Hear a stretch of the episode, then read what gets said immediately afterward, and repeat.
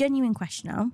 Go ahead. When was the last time you experienced decent, not even like exceptional, just decent customer service? Oh, long time ago. I mean, there's no secret formula for it.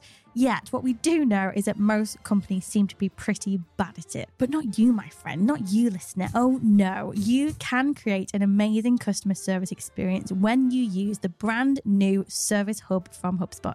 Yep, this all-new Service Hub from HubSpot brings customer service and support together in one simple but powerful platform so you can deliver the best experience possible. And of course, it's powered by A I, not Al, A I, meaning your team can automate those tedious tickets from people who've clearly not read your frequently asked questions. Pain in the backside, aren't they? Oh, and by the way, organizations using HubSpot Service Hub are resolving tickets thirteen times faster, helping them to close forty-two percent more tickets per day. That means increasing retention by more than eighty percent. Thank you, people at HubSpot who, who did the maths on that one, because I wouldn't be able to. I love a bit of data.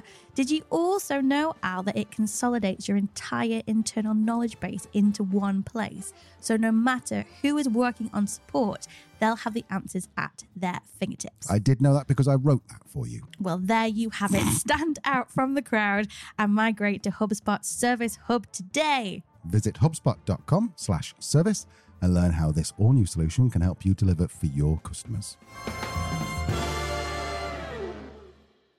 So basically, high pay means that you can kind of treat your guys like whatever you want, like in Suits or Billions or all those sort of um, sort of dramas.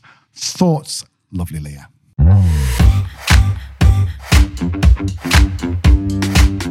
Hello and welcome to the Truth, Lies and Workplace Culture podcast, brought to you by the HubSpot Podcast Network, the audio destination for business professionals. My name is Leanne. I'm a business psychologist. My name is Al. I'm a business owner. And we are here to help you simplify the science of people and create amazing workplace cultures. So this is week two of us being in Sicily. The temperature's dropped a bit. It's only about sort of, say it's only, it's only like thirty-four at the moment, which is, but it was forty-two, forty-three, forty-four last week. Pretty unbearable, wasn't it, Lee? It wasn't pleasant. It wasn't. But like you say, it's um, it's okay now. It's a cool thirty-five. So, talking of summer and summer weather, then these are slightly lighter episodes of the next four weeks because if you're anything like us, you're probably going to be relaxing a bit, probably taking it a bit easy in August. Um, as Leanne always talks massively about uh, downtime and how important that is, don't you, love? Yeah, and I think August typically is when people will take some downtime, especially if you're with kids. You know, the kids are off, it's time for holidays. Um, but I think even, you know, just, just because so many people are perhaps not in work in August, everyone just kind of feels to be on a bit of a slower, slower vibe. Um, so yeah, we didn't want to bring you anything too heavy. If you are listening to this on your morning walk, if you're on the beach, if you're by the pool, uh, wherever you holiday, um, we didn't want to kind of lecture you in this time. Yeah, and if you are somewhere on holiday or even just you're not on holiday, staycation, then uh, why don't you send us a picture? We're on, are we on Instagram, Lee? Yeah. Yeah, so Truth Lies Work on Instagram uh, or just go to LinkedIn and you can send us a message there if you want. I don't know, would it be weird to post a picture of someone on the holidays on LinkedIn? I think that might be maybe. Maybe, and my Instagram's a good shout. Yeah, go to Instagram. Okay, so today we're going to tackle a number of lies about workplace culture. Now, I say a number because we'll just see how long we've got because we want to keep this sort of around about forty minutes, I think. So um, uh, so we might we might not get through them all, but this is me putting Leanne to the test. Leanne's had a quick scan at these, but I've only just shown her the list and then just whipped it away so that uh, so we could get her, her natural reaction to this. So shall we start with lie number one? And that is that creating a good workplace culture is either a fad or it's for the woke. Thoughts? Well, in terms of fad, I think it is having a moment, workplace culture. I think the conversation is definitely louder and more frequent now than it ever has been before, uh, thank goodness. Uh, when I started in this game fifteen years ago, workplace culture wasn't talked about very much.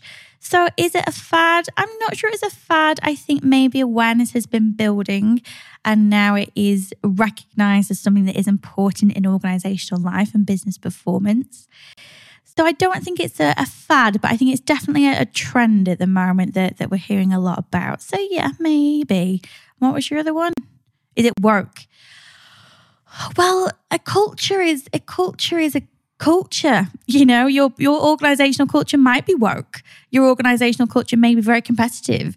Your organizational culture might be somewhere in the middle. Your organizational culture may be purpose-led. Um, there are many different cultures. So some are woke and some are not.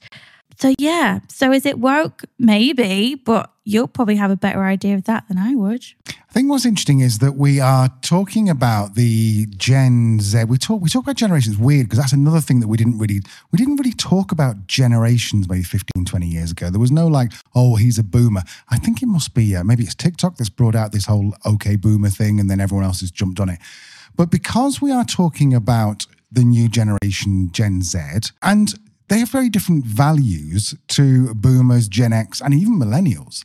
And so perhaps it's not a question of it's woke or it's a fad. It's a question of it's something that's quite new, because this generation is demanding, literally demanding, a better workplace culture. Yeah. And I think it's kind of like, do you know, I guess it's like people saying, oh, well, why do we have vaccines? We didn't have vaccines in the seventeenth century. It's like, well, we lived until we were about fifty in the seventeenth century. And it's a similar thing now. You know, workplace culture may not have been much of a thing in the in the seventies and eighties, but you think about the context of that at the time, there was still massive, you know, baby boomers. I think it was Carrie Cardinale on our Gen, Gen episode says something like baby boomers were the pioneers of purpose. You know, they were the people that campaigned for workplace rights, for equal rights for women in the workplace, for people of colour. The Mental Health Act first came out in the nineteen eighties. So that would have been campaigned by people in the, probably from the late sixties and seventies. You know, you think about the sixties, like, you know, sex, drugs and rock and roll, sixties and seventies. They were outrageous, the boomers in their time. That's just what youth culture is. They invented youth culture. And I think it's no different now. I think the only difference perhaps is that we are planning to work much longer because we are staying healthier for longer. Therefore, we will be working more than likely into our seventies and potentially even our eighties. So that kind of work fast and hard, retire at fifty-five to sixty-five and then enjoy retirement. So what is it the retirement age in the U K is now? sixty-seven?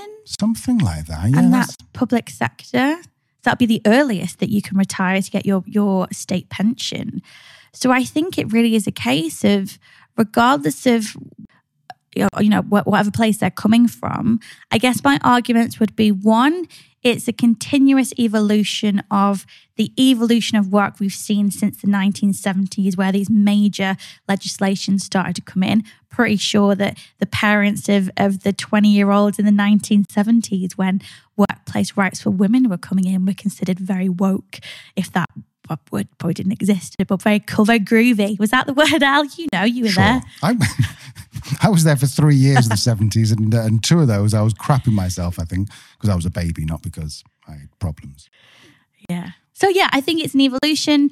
I think I think the Gen Zs are just picking up what the boomers started, probably, let's be honest, before them. I think when we talked about our health and safety, that was kind of the early nineteen hundreds, wasn't it, that those laws start to come in. So really, it's just a continuous evolution of, of the workplace we've seen over the last hundred years. And perhaps also a little sprinkle of economic uncertainty that the millennials and, and Gen Z have experienced much more than the boomer generation did. The lack of security in jobs is a big issue as well. And the fact that we're going to be working longer, so we can't afford to burn out. Uh, we need to be keeping ourselves happy and healthy physically and mentally in our jobs to continue to, to have um, a, a living wage. So yeah, I think it's it's just working working smarter. And that all makes sense, because let's be honest, the majority, if you talk about a generational gap of two or three generations, then it's there's always been the older generation ago and the younger generation don't know they're born. And our grandparents, I remember my grandparents saying, oh, you got it so easy now, you've got this and you've got that. But actually, I'm sure that their grandparents saying it's so easy now, you've got electricity in your home, you've got running water in your home. So there's always going to be that generational thing. I saw something which will make you laugh the other day. Um, and it was an article on how uh, Gen Z uh, don't understand the memes of Gen Alpha. Because Gen Alpha are now sharing memes, obviously. Oh, that brings me so much joy. I know. I th- I, I thought you'd like that. It made me made me laugh, because I'm just thinking, ha ha, there we go. The Gen Zs that I see the memes and go, I don't have a freaking clue what so this is. So what means. The memes of the Alphas? Apparently there's something to do with a talking toilet. and they take, the, there's this toilet and you can superimpose, maybe it's a Snapchat filter, maybe there's a new Snapchat that the Gen Alphas are using that we don't know anything about. Um, and uh, and what you can do apparently is you can sort of like, I think you film yourself and then you superimpose on top of a toilet and then you the toilet basically speaks. And the, the Gen, oh. yeah, the Gen Zs are going, what the hell are you talking about? I just don't get it. And I thought mm. that is sweet, poetic justice. Absolutely. I mean, you might not remember people talking about generations. I mean, because you're, you're, what do they, what do they call you, Al? The, the, the lost generation, the quiet generation, Gen Xs. Although I have seen more TikToks popping up on that as well, actually, that are really funny. They're basically like, like the reason that you don't fuck with a Gen X is because we will fuck you up. Like, it's really aggressive and quite satisfying. It's kind of like, we had to do our homework with a pen and paper. We did. You know, kind of thing. Um, on the bus. On the bus. Yeah, yeah. We only had one phone, um, and you could, and you had to get off the phone if somebody, if you wanted to go on the internet, you had to go off the phone. Doing the doing. Anyway, and for about T C P, I had a point. Handshake. Uh, did you have a point, or oh did yeah, you really? oh yeah, no, I did. I did. Okay. There it is. I found it. um, so yeah, you might not remember about generations, but I remember people lose their shit about millennials being entitled and privileged, and who the hell do you think you are?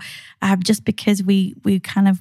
you know, wanted something. We want to be treated without being sexually harassed. And it was like, who do you think you are? And it's like, well, it's an adult in a workplace. Is that okay?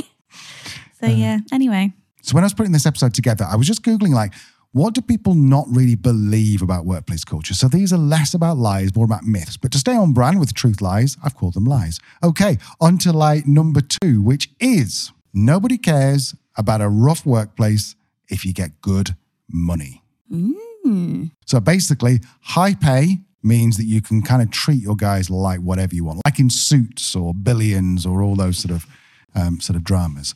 Thoughts, lovely Leah? I think there's two things here. I think there are many people who have and would happily work in a very toxic or competitive environment for a short period of time for a high level of pay. And that's why we see jobs that would have a very high turnover, but people might enjoy them for a certain period of time. Recruitment, sales springs to mind. Oil rigs, perhaps? Yeah, oil rigs is very well compensated. That's more because of the health and safety issues. You though, might die. You, you, there's, a, there's a chance that you will actually die. In terms of workplace culture, being swept out at sea is kind of high up there in the in the sort of like things you don't really want your workplace culture to be known for. That'd be interesting. I bet actually that the majority of, of gas and oil companies actually have very good workplace cultures because that psychological safety needs to be so high so that these mistakes and near misses are reported. It is that matter of life and death. That'd be an interesting case study, actually. Ooh. I know someone called Campbell who does recruitment for and H R for oil rigs in Aberdeen. Oh, cool. I'm going to get in touch with him and see if we can get someone on the on the pod. Yeah, that's cool. That. If you're listening, Campbell, get in touch. Been a while. So yeah, short term, I think so. And I think there is an element of people, particularly younger people, who want a who want that money for a short-term financial goal, like saving up for a deposit to get your first house. There is an argument that's how you could structure your business. You can pay very well, expect to have a high turnover, and plan for that and manage that, knowing that you've got this continuous churn of young, ambitious, hungry talent who want to, who are willing to make these sacrifices um, to get that financial reward. So short term, yeah. Long term, mm, I think maybe there's a difference between a toxic culture and a competitive culture. I think even the most, you know, competitive Wolf of Wall Street cultures, you look at that, you know, that movie, there's actually a huge sense of belonging mm. in that organization, a huge sense of camaraderie and relationships and and and resources in, in terms of, of people knew exactly what their role was, exactly what target they had to achieve and exactly what means they had to do it. So actually it, it can it can look at quite, from the outside, quite an aggressive culture, competitive culture. That doesn't necessarily mean that the people within it are well suited to that environment and actually supporting all the ways that they need to be. Um, you know, even look at your main boss guy. How many times was he like kissing people and hugging people when they did a good job and, you know, giving lots of, of recognition and huge rewards? So I think there's a difference between toxicity and competitiveness in a culture.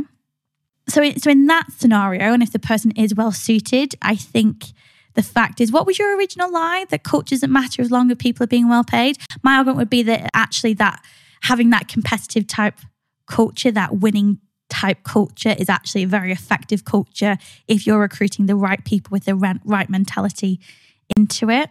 I think from a psychology perspective, the, the problem with toxic workplace cultures, even if they are very highly compensated, is that without meaning, without purpose, without a sense of belonging, we feel hugely lacking in terms of our own well-being and our own sense of fulfillment. And that can sound fluffy, but what that basically means is if we're missing that, it's like we're missing food or we're missing water. Like we can survive, but we're not performing optimally. We're not at our best. We can all get by in, you know, a couple of days on, on a few hours sleep, but we do that for, for too long. And, you know, our cognitive functioning starts to be affected and our performance and our behavior starts to be affected. Our mood does, um, how we nurture our relationships, how we engage with other things outside of work. And that's the same thing in a toxic work environment. Over time, it's going to really deplete every other resource that we have to live a rounded and balanced life. And I think in that point, that's when you get to, to periods of burnout. And how many, even anecdotally, have you heard of people who've had these incredibly successful, high-flying roles in huge corporate companies where they're doing very, very well for themselves and burn out at forty and usually end up writing a book, maybe going into some kind of mental health or well-being profession or a keynote speaker, because it's just not sustainable. Um, so yeah, so I think it's not necessarily a lie. I think you need to be careful on how you're defining culture, whether it is actually a toxic culture or a winning culture. Those two things are very different. And I think really we're just talking about longevity in terms of sustainability, in terms of resilience, how long people can last. I like hearing, I like hearing when you say things like this, because even in like outside of work, you have a very balanced idea of things, and you very rarely will say, X is really bad and Y is really good. You'll go, I can see the pros, I can see the cons, I can see, you know, you look at, you're very good at that. And it, this is great, because if someone does have a very competitive, like we have a good friend who's in recruitment, um, and, and she almost thrives for that competitive environment. But then you take someone in the sa- who's, who's like, you know, the same person, but they've got the same place, but there's people stealing deals from underneath you, or there's always the risk that if you don't get this, don't hit your targets, you'll be fired by Friday. You know, that's a different thing. There's competitive and there's just knobheads. And I think that's that's basically what we're trying to avoid, I think, is that on, on the knobhead to competitive scale. Yes, it's fine to be competitive as long as as long as everyone really enjoys it and everyone enjoys the competitiveness. Yeah, and I think this is why, you know, often when we talk about culture, we talk about teams in businesses, we'll often draw on analogies from sports. There is nothing more competitive than than elite sports. Name a sport, it's so competitive, whether it's individual, whether it's team. You know, people are fiercely, fiercely competitive. Yet there are rules and there's transparency and there is regulation and there are standards that need to be upheld. Those standards and regulation don't exist in workplace culture, in businesses. If they did, and you know, there are there are some, but if it did to that extent, we wouldn't see toxic places. We probably wouldn't see much burnout, and we'd probably see a much healthy and happier workforce and society. So that is where I think sports is a really good analogy to draw on. I think often maybe one that might be misunderstood from business owners, perhaps, in that, well, if you know, if they can maintain that level of performance, why can't you in a business? Um, it's it's a bit more nuanced than that, isn't it? Um, so yeah, psychology, you call it balanced. It's it's just that it depends. As a psychologist, it depends. I love it. I love it. So number three. Now this one's a bit of a contentious one, because I genuinely don't know whether it is a lie or whether there's some truth within it. So let's ask you, Lee. Okay. If you recruit the right people, then culture will take care of itself. Ooh, if you recruit the right people, then culture will take care of itself. Let's just put it in some kind of scientific box. So we'll say you do nothing else apart from you get really good at recruiting the right people. I think there is an element of truth to this. Because my beef, which I've talked about before on this podcast and other podcasts as well, is often businesses that will invest so little in a robust science-led recruitment process. Because if we get that right, it can solve a lot of problems from even, even happening. So I think there is definitely an element of truth.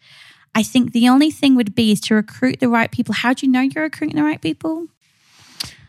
I don't know. And I and the reason I'm pausing is that This was one of the things that I saw on quite a few forums going, if I recruit the right people, will will culture take care of itself? And so people, there was lots of different answers to it. So I'm going to assume that they are this that the fictitious person in my example is good at recruiting. They're recruiting people and they're trying their best to find the people who are best suited for the job. But once they're recruited, they don't run engagement surveys. They're not that fussed about psychological safety. You know, they don't like try and put things in place for psychological safety. Uh, very much is you're, you're left to do your own thing. But if you get the right people and you're matching it to the way that you want to run the cult, your company, the culture you already have, you talk about culture match sometimes, culture fit, I think is the term you use. Then if you recruit for that, is that is that does that solve the problem?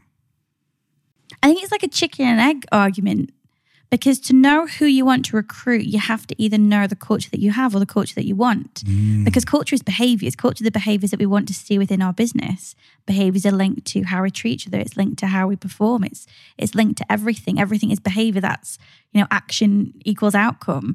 So I think it is that chicken and egg where if you know the person you want to recruit and why, and why in terms of their competence for the job and the add that they bring to your culture. We're not necessarily looking for people exactly like us. We need diversity of thought, but culture add, would that take care of itself? Probably largely, yeah, because it's intentional. The fact is that you are you are approaching your recruitment process in a way that is intentional in terms of what your your culture is, or at the very least, the desired behaviors that you want to see in your organization. And as we know, my favorite definition of culture is, is culture is defined by the worst behaviors tolerated. So I think if we look at it like that, yeah, probably largely it would be, but it's it's intentional and it's continuous. Is it going to eliminate all problems? No. Is it a good first step in, in kind of creating that foundation and that culture? Yeah, probably. And that's also probably as well why we see in much smaller organizations, you know, people don't really start to be an issue until they start to hit kind of twelve, thirteen, maybe fifteen, certainly when they hit that tipping point of twenty. But we start to see those issues at the point where people start to, those groups start to separate. It's no longer one group, it's, it's, it's there's too many people. So therefore people have to be two groups. There was somebody, it might have been Simon Sinek, who said something like a team is too big if you can't share one pizza or something, or yeah. two pizzas. Yeah, it was Simon Sinek, or it might have been, it might have been Jeff Bezos. It was someone. Yeah. Yeah. Um, so let me just let me just talk to you about that for a second, because this is really, really interesting. I, I like it when you've got kind of a little bit of a rule of something. So you say, if you've got ten people, if you've got seven, the seventh person you're going to recruit is, you're going to start seeing problems. That's where I kind of like go, oh, okay, I like these sort of rules. So if you, if there's six slices of pizza, and I know I'm being a little bit nerdy here, but the six slices of pizza, then are we saying that when you get sort of seven or eight, that's when you start might seeing some problems? When you get to twelve, you're almost certainly going to see some problems. When you get to twenty, there's going to be problems. Is that, is it, I mean, I know you can't say for every company, but is that generally the trend, do you think? Yeah, I think I might have misquoted. Maybe it was two pizzas, because I think right. it, it is twelve, seems to be that number of consensus right, okay. that... that we start to see that kind of tension building. It's quite simply because, you know, twelve is a is quite a big number. You can't, if, again, if we think about that very simple definition of culture, it's the worst behaviours tolerated. If you suddenly have eleven people that you need to oversee, you're not going to be as involved with them every day to see firsthand their behaviours. You're going to have to trust other people to police those behaviours, whether that be on a peer-to-peer basis or a manager uh, to an employee basis. So I think, yeah, twelve is where it'll start to start to get tension. And I think that, you know, that if you're a business that doesn't really have much intention of of kind of scaling indefinitely, then keep it small. Really keep it small. You know, if you can keep your team to kind of five or six people, you probably won't ever have to really invest in in culture, because it will be much more organic and it'll be much more um, owned collectively. That's where I think recruitment is going to be much more important, and it will be about recruiting the right people into the team for culture to take care of itself. Um, so yeah, I think I think there is actually an element of truth in that. This is strange, because I quite like these magic numbers of like three is the magic number and all that. twelve, there are, you know, on a clock, there's twelve numbers. In a year, there's twelve months, uh, twelve disciples. I mean, are we talking about... All right. That's For, where he started to have problems. He recruited that twelve disciple and he was fucked. That was, was the twelve or was the thirteen? If it was thirteen including him, and so the thirteen would be Judas. So that's basically, oh, yeah. the, this is interesting how we got to the workplace culture of the disciples. That's, um, I think that feels like a very niche blog article we can create. But, but I think, but this is so interesting. I think this is so cool that anyone listening can go, right, all I need to know, all I need to worry about is twelve. If I want to keep, if I want to keep a small team, I don't need, don't want to bring in Leanne to do culture. I don't want to have to deal with any issues. I'll just stick to around about twelve. Once I get to my thirteenth, my fourteenth, my fifteenth, that's where I'm going to start seeing problems, because the teams will separate out. One or two will people want to manage. You will need managers. Is that is that about right? Yeah, I think typically that is true. And particularly if you're not losing staff, you know, if you're, if you're struggling to get up to twelve because people are leaving, then you've got a problem somewhere. Yeah, exactly. It's you. If you're if you're keeping hold of people and you're building your team nicely up to eight, nine, ten, eleven people, you probably don't. Work with a really good recruiter, work with a really good kind of H R consultant for that, that more kind of transactional legal aspect of people will still be really important that you need to manage. Um, but yeah, in terms of people and culture, probably not really. I love it. I love it. There's a great book called The Company of One by, I think it's Paul Jarvis. And it's so interesting because he talks all about the idea that most people who start a business go, I, in fact, it's weird. Whenever you, I don't think it happens anymore because I haven't met anyone for about ten years because I've lived abroad and a hermit. But when you used to go to a network event, people go, oh, right, so what do you do? And how many people work for you? And that was the second question you always get. And you, and I always felt really embarrassed, like um, three, because I did, I hated recruiting. I was no good at it. And this is before, obviously, you know, I met Leanne. Um, and, um, And so I never really wanted more. And I always felt like I was I was losing out, like I was never going to make it because I didn't want more than three or four people. If you're listening to this and you feel the same, go and get Company of One by Paul Jarvis. It might not be Paul Jarvis, but certainly search for Company of One on, on Kindle. Download it. You will love it. It's such a relaxed, laid-back book, and it basically gives you permission just to keep a company very, very small of just one person if you want, or up to twelve. But you don't have to be big to be boss. There you go. That's that's a t-shirt for you right there, isn't it? Anything else, or shall I move on to our myth or lie number three? Go for it. So lie number three is that workplace culture doesn't work if you're fully remote or a hybrid. That's bullshit. Right. Okay. Number four. Next question. Well, t- tell us then, because I think a lot of people worry.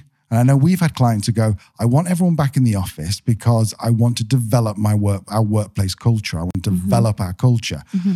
So what you're saying, if I've understood this, is that it doesn't matter where they work. You could possibly never have met them in, in, in person, or they could be in the office two days a week, or they could be in the office five days a week. But culture is the same. For, you still do the same things? What, talk me through it. I think there's maybe three, three arguments I can think of maybe that that might explain why I think this is bullshit. I think the first is maybe kind of the precedent set. Is that the right word? Yeah, I think so. Precedent. Precedent. Yeah. Precedent. Precedent. Pre- President Trump. Precedent. Yes. Yes, you're using it right. The precedent set by large organisations, the rise of digital intimacy that we've seen generally across generations over the past, I don't know, fifteen years. When's the internet? How long has the internet been here? Probably twenty years. And the third one is leadership. So, big organizations. Now, this this is what confuses me, right? Because what you're saying is a is a an organization, a large organization, bringing your teams back into the office because you can't create culture or nurture culture without doing that. If you're talking about teams of thousands of people, what are your leaders and managers doing on a daily basis to engage, even in person to person, with those tens of hundreds of thousands of people? Like, that's not just how it, that just doesn't work like that. It's like having managers, and we've had it for decades, managers in area management roles, national management roles, country management roles. They don't see, have eyes on their staff all the time. That's dependent on the relationships they have with, with their direct reports, that those direct reports have with their teams, that their, those teams and, and so on. That's why we have this hierarchy, because we need that structure, or until arguably we needed that structure to build the relationships that we need to engage people and get them working and performing to the, the level that we needed them to. So not having eyes on people, I think, is bullshit for larger organizations especially, because you've not had eyes on your people for a long, long time. So the the, the steam of um, Amazon, you know, sitting in their in their rooms and deciding together over what was it, over multiple occasions of that article we were, we quoted on the news roundup, means you have multiple occasions to say that that's not how you create culture. those senior leaders have, have no intention of going face-to-face on boots on the ground and meeting all ten thousand of the employees in the organisation. It's bullshit, which is why I, I have beef with that. Smaller organisations, I think it's just a lack of control. I think it's, and this is where it kind of comes into leadership. What we're finding is really interesting with the the massive increase of research we saw during and post-pandemic about leadership in hybrid and remote environments. What all the research is showing us so far is that effective leadership is defined by the same constructs, the same behaviors in every context, whether it's on site, in the office, remote, hybrid, there is no difference. The only difference is the intention to which those behaviors are enacted, the frequency that those behaviors are enacted, and I guess the, the, the capability of the leader in acting those behaviors. So basically, COVID and remote work completely exposed bad leaders and lazy leaders. Great leaders didn't have a fucking problem during COVID. They were fine. They were great. And we're finding that as well as the research goes on, as I said, that actually great leadership is, is great leadership. Is it a bit more time intensive? Sure. Should actually that have been the case for the past number of decades anyway, that there is a proportion, a chunk of chunky proportion of your time as a leader and manager carved out for managing and leading your people? Sure, that's in the job title. So I think really it's just it's just refocus what our managers and leaders should be doing and how they should be behaving to motivate and engage and inspire their teams. Um, so yeah, and I think where we're seeing it with smaller organizations, they perhaps, particularly owner-led, if they haven't come from a leadership background, if they haven't come from a team management background, if they haven't come from a people and culture H R background, they maybe haven't developed these competencies to the level that they need them to. Those that are, are working on that leadership development, I think, are having a much easier time with it. So then, yes, yeah, so we've got that leadership thing. We're looking at the bigger organisations. So we're, we're panicking and we're pulling people, everyone back in, because if Meta and Google and Amazon are doing it, then surely that's the right thing to do. A lot of psychologists are starting to lose faith in the best practice of these big tech companies because it's just not best practice anymore. So there, there, there are two. I say the bigger companies, the leadership, and the final one, the rise of digital intimacy. How many times have you heard about your friends meeting online, and falling in love, and building these amazing connections, or having best friends? You know, the younger generations that have been gaming for the past fifteen years have got a circle of friends online. There are so many ways for us to connect without being in person. And I think we've all experienced, to some extent, that that sense of connection, especially during COVID. We all had a time where, yes, we were craving that face-to-face, but imagine if we didn't have the technology that we had during the pandemic. Imagine, imagine how hard that would have been and how much that would have affected our mental health and our well-being, because and, and it didn't to that extent, because the vast, vast majority of us are able to engage in digital intimacy and build these relationships. Personally as well, in my experience, I have recruited and managed a remote team that spanned three, four continents. Um, and we had a great workplace culture. And they all said that we had a great workplace culture that that nurtured well-being. Um, and you never so, met any yeah. of them? I met one of them. I met one of them when we were in Sydney. That was it. Um, but just once for about half an hour, I went for a coffee. I love this. And I think I think what's funny is that you, you're quite right. Digital intimacy, uh, technology, the advance of technology. I mean, we're... This time last year, there was, there was. I'm sure ChatGPT existed, but it certainly wasn't out for the general public. We can now, we've got now artificial intelligence machines, yet we still, probably it's just me, the Xers and the millennials, whenever you get on a Zoom call, the first thing you always say is, can you hear me? And it's like, we've moved on so far, but that's the first thing we still say. So hopefully we'll move move away from that. Okay, that was really, really good. I like that. I like that a lot. There's also a term which I think I've heard you use, which is servant leadership or servitude leadership. Servant leadership, yeah. Servant leadership. And that's that basically summed up, I think, a lot of what you were saying, whereas, it, you know, those people who want to be the boss because they sit in the corner office and everyone looks at them and they, and they storm out and go, Nigel, get Tokyo on the phone for me. Um, as opposed to the bosses who actually just want their employees to have the world's best day by providing all the resources that they need and giving them all the space they need to create. Yeah, I think as well, if we look at the, you know, the personality of, of people that are likely to be entrepreneurs or or own a business, they're probably much more likely to be extroverted, which means they're probably much more likely to gain their energy from being in a room full of people, thinking ah, this is yeah. how we build camaraderie and this is how we get the energy going and the creative juices flowing. Whereas, there's, you know, there's probably sixty percent of people in that room are actually introverts going, this is hell. I'm much more creative when I'm, I'm on my own or I have quiet time to think. So just because it's your preference doesn't mean it's going to be everyone else's preference, or indeed that that preference is going to help people to perform better. Uh, and also, you know, you mentioned servant leadership. That's basically based on empathic concern, which is what can I do to make your life easier? And if what you can do as a leader to make my life easier and my job more manageable is to enable me to work from home for X number of days a week um, for various reasons, then that is servant-led leadership. Equally, it might be better for me because of what's going on at home or my setup at home that, that it's better for me to come into an office or a co-working space. So yeah, I think that's the thing, isn't it? That for any leader out there, if you have defined your hybrid policy, you've probably done it wrong because you probably need to ask people what they want and create that policy in collaboration with your team. Again, I think that where, you know, the vast majority of of businesses have been exposed, exposed is because they haven't thought about workplace culture or employee well-being or performance or productivity in a measurable way before. So they have no idea if people are more productive at home because they've not been measuring it. They have no idea if people are happy and healthy working from home because they've not been measuring it.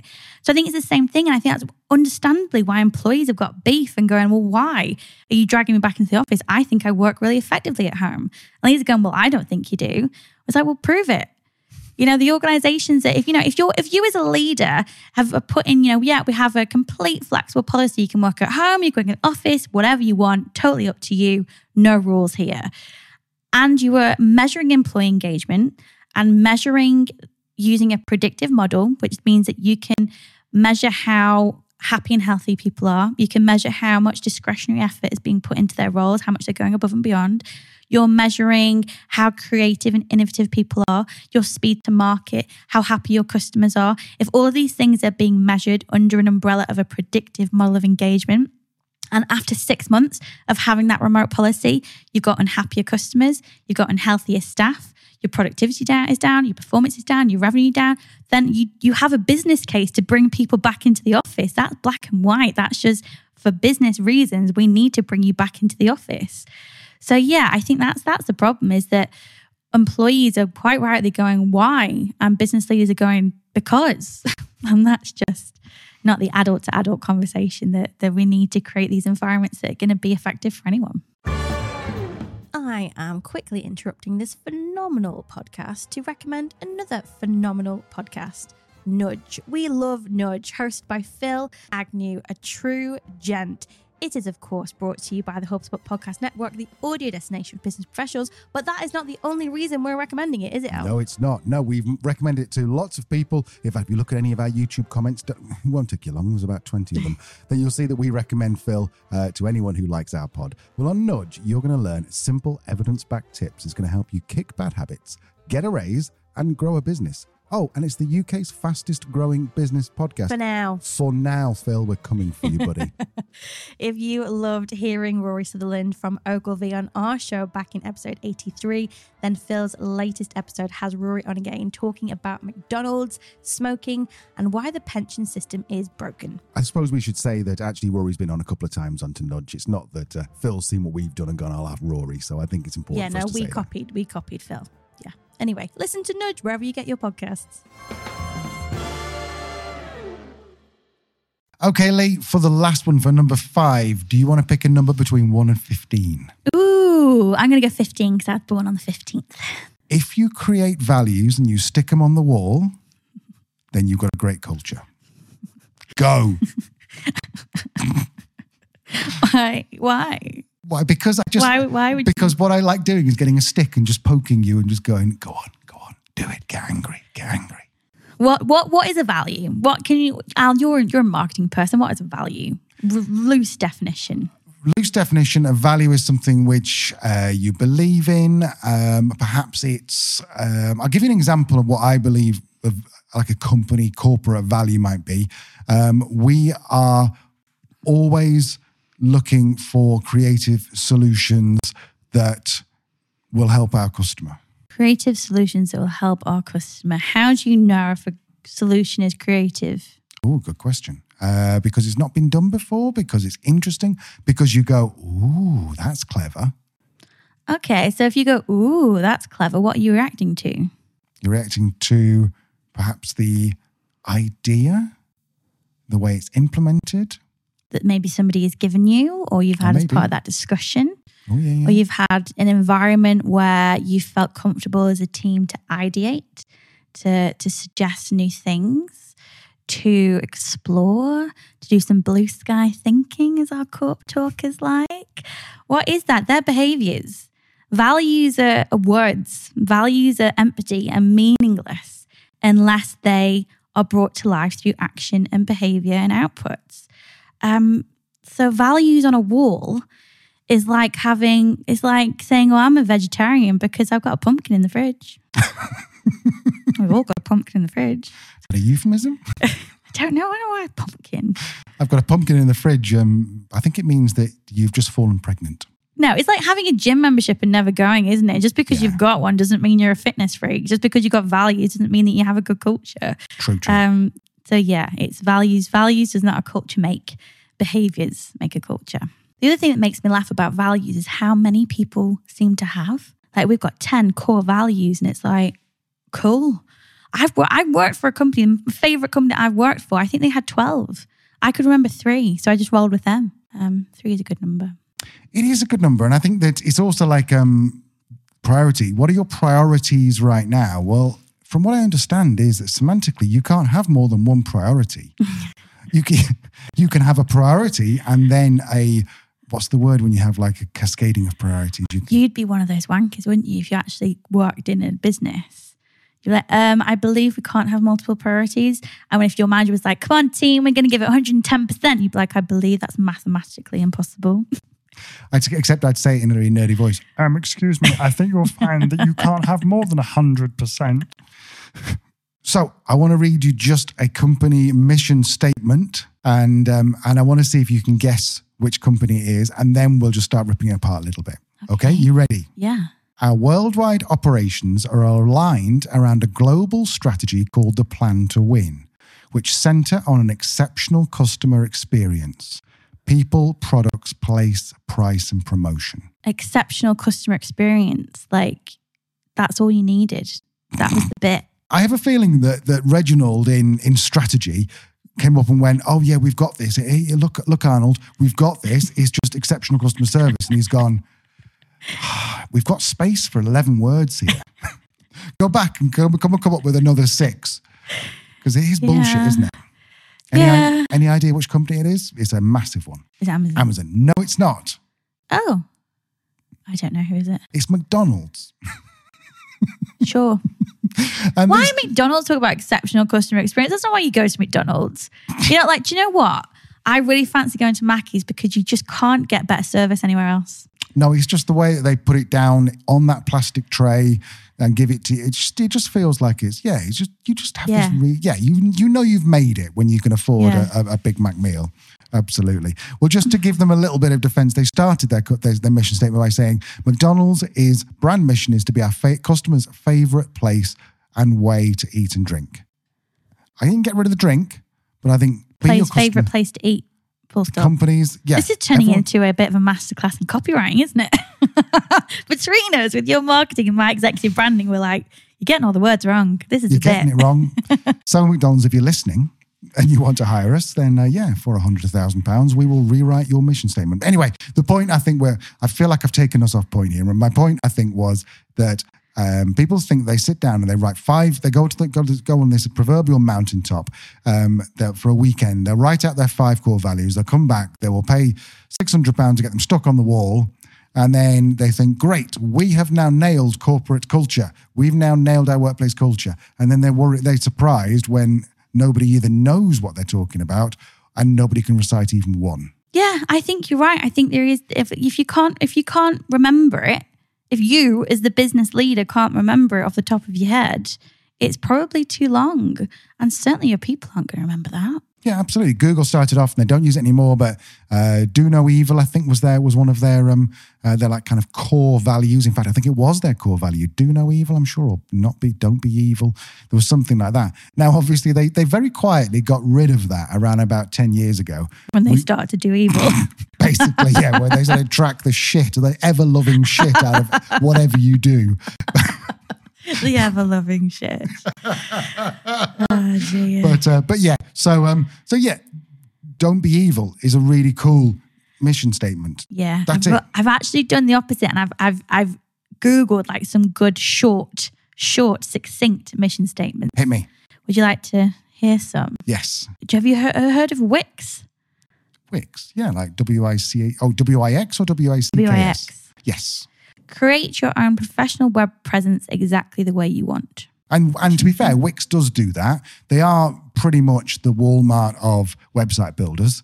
Um, they're not very good and they're quite expensive. And but the thing is, you're right. Wix won over, what was that other really badly named one with the, there was an advert on the U K T V with this German woman. It was called Ionis or something.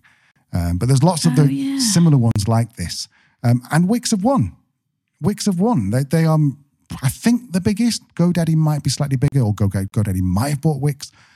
But yeah, so you can see why they've ex- why they've excelled. They've grown because they've just gone right.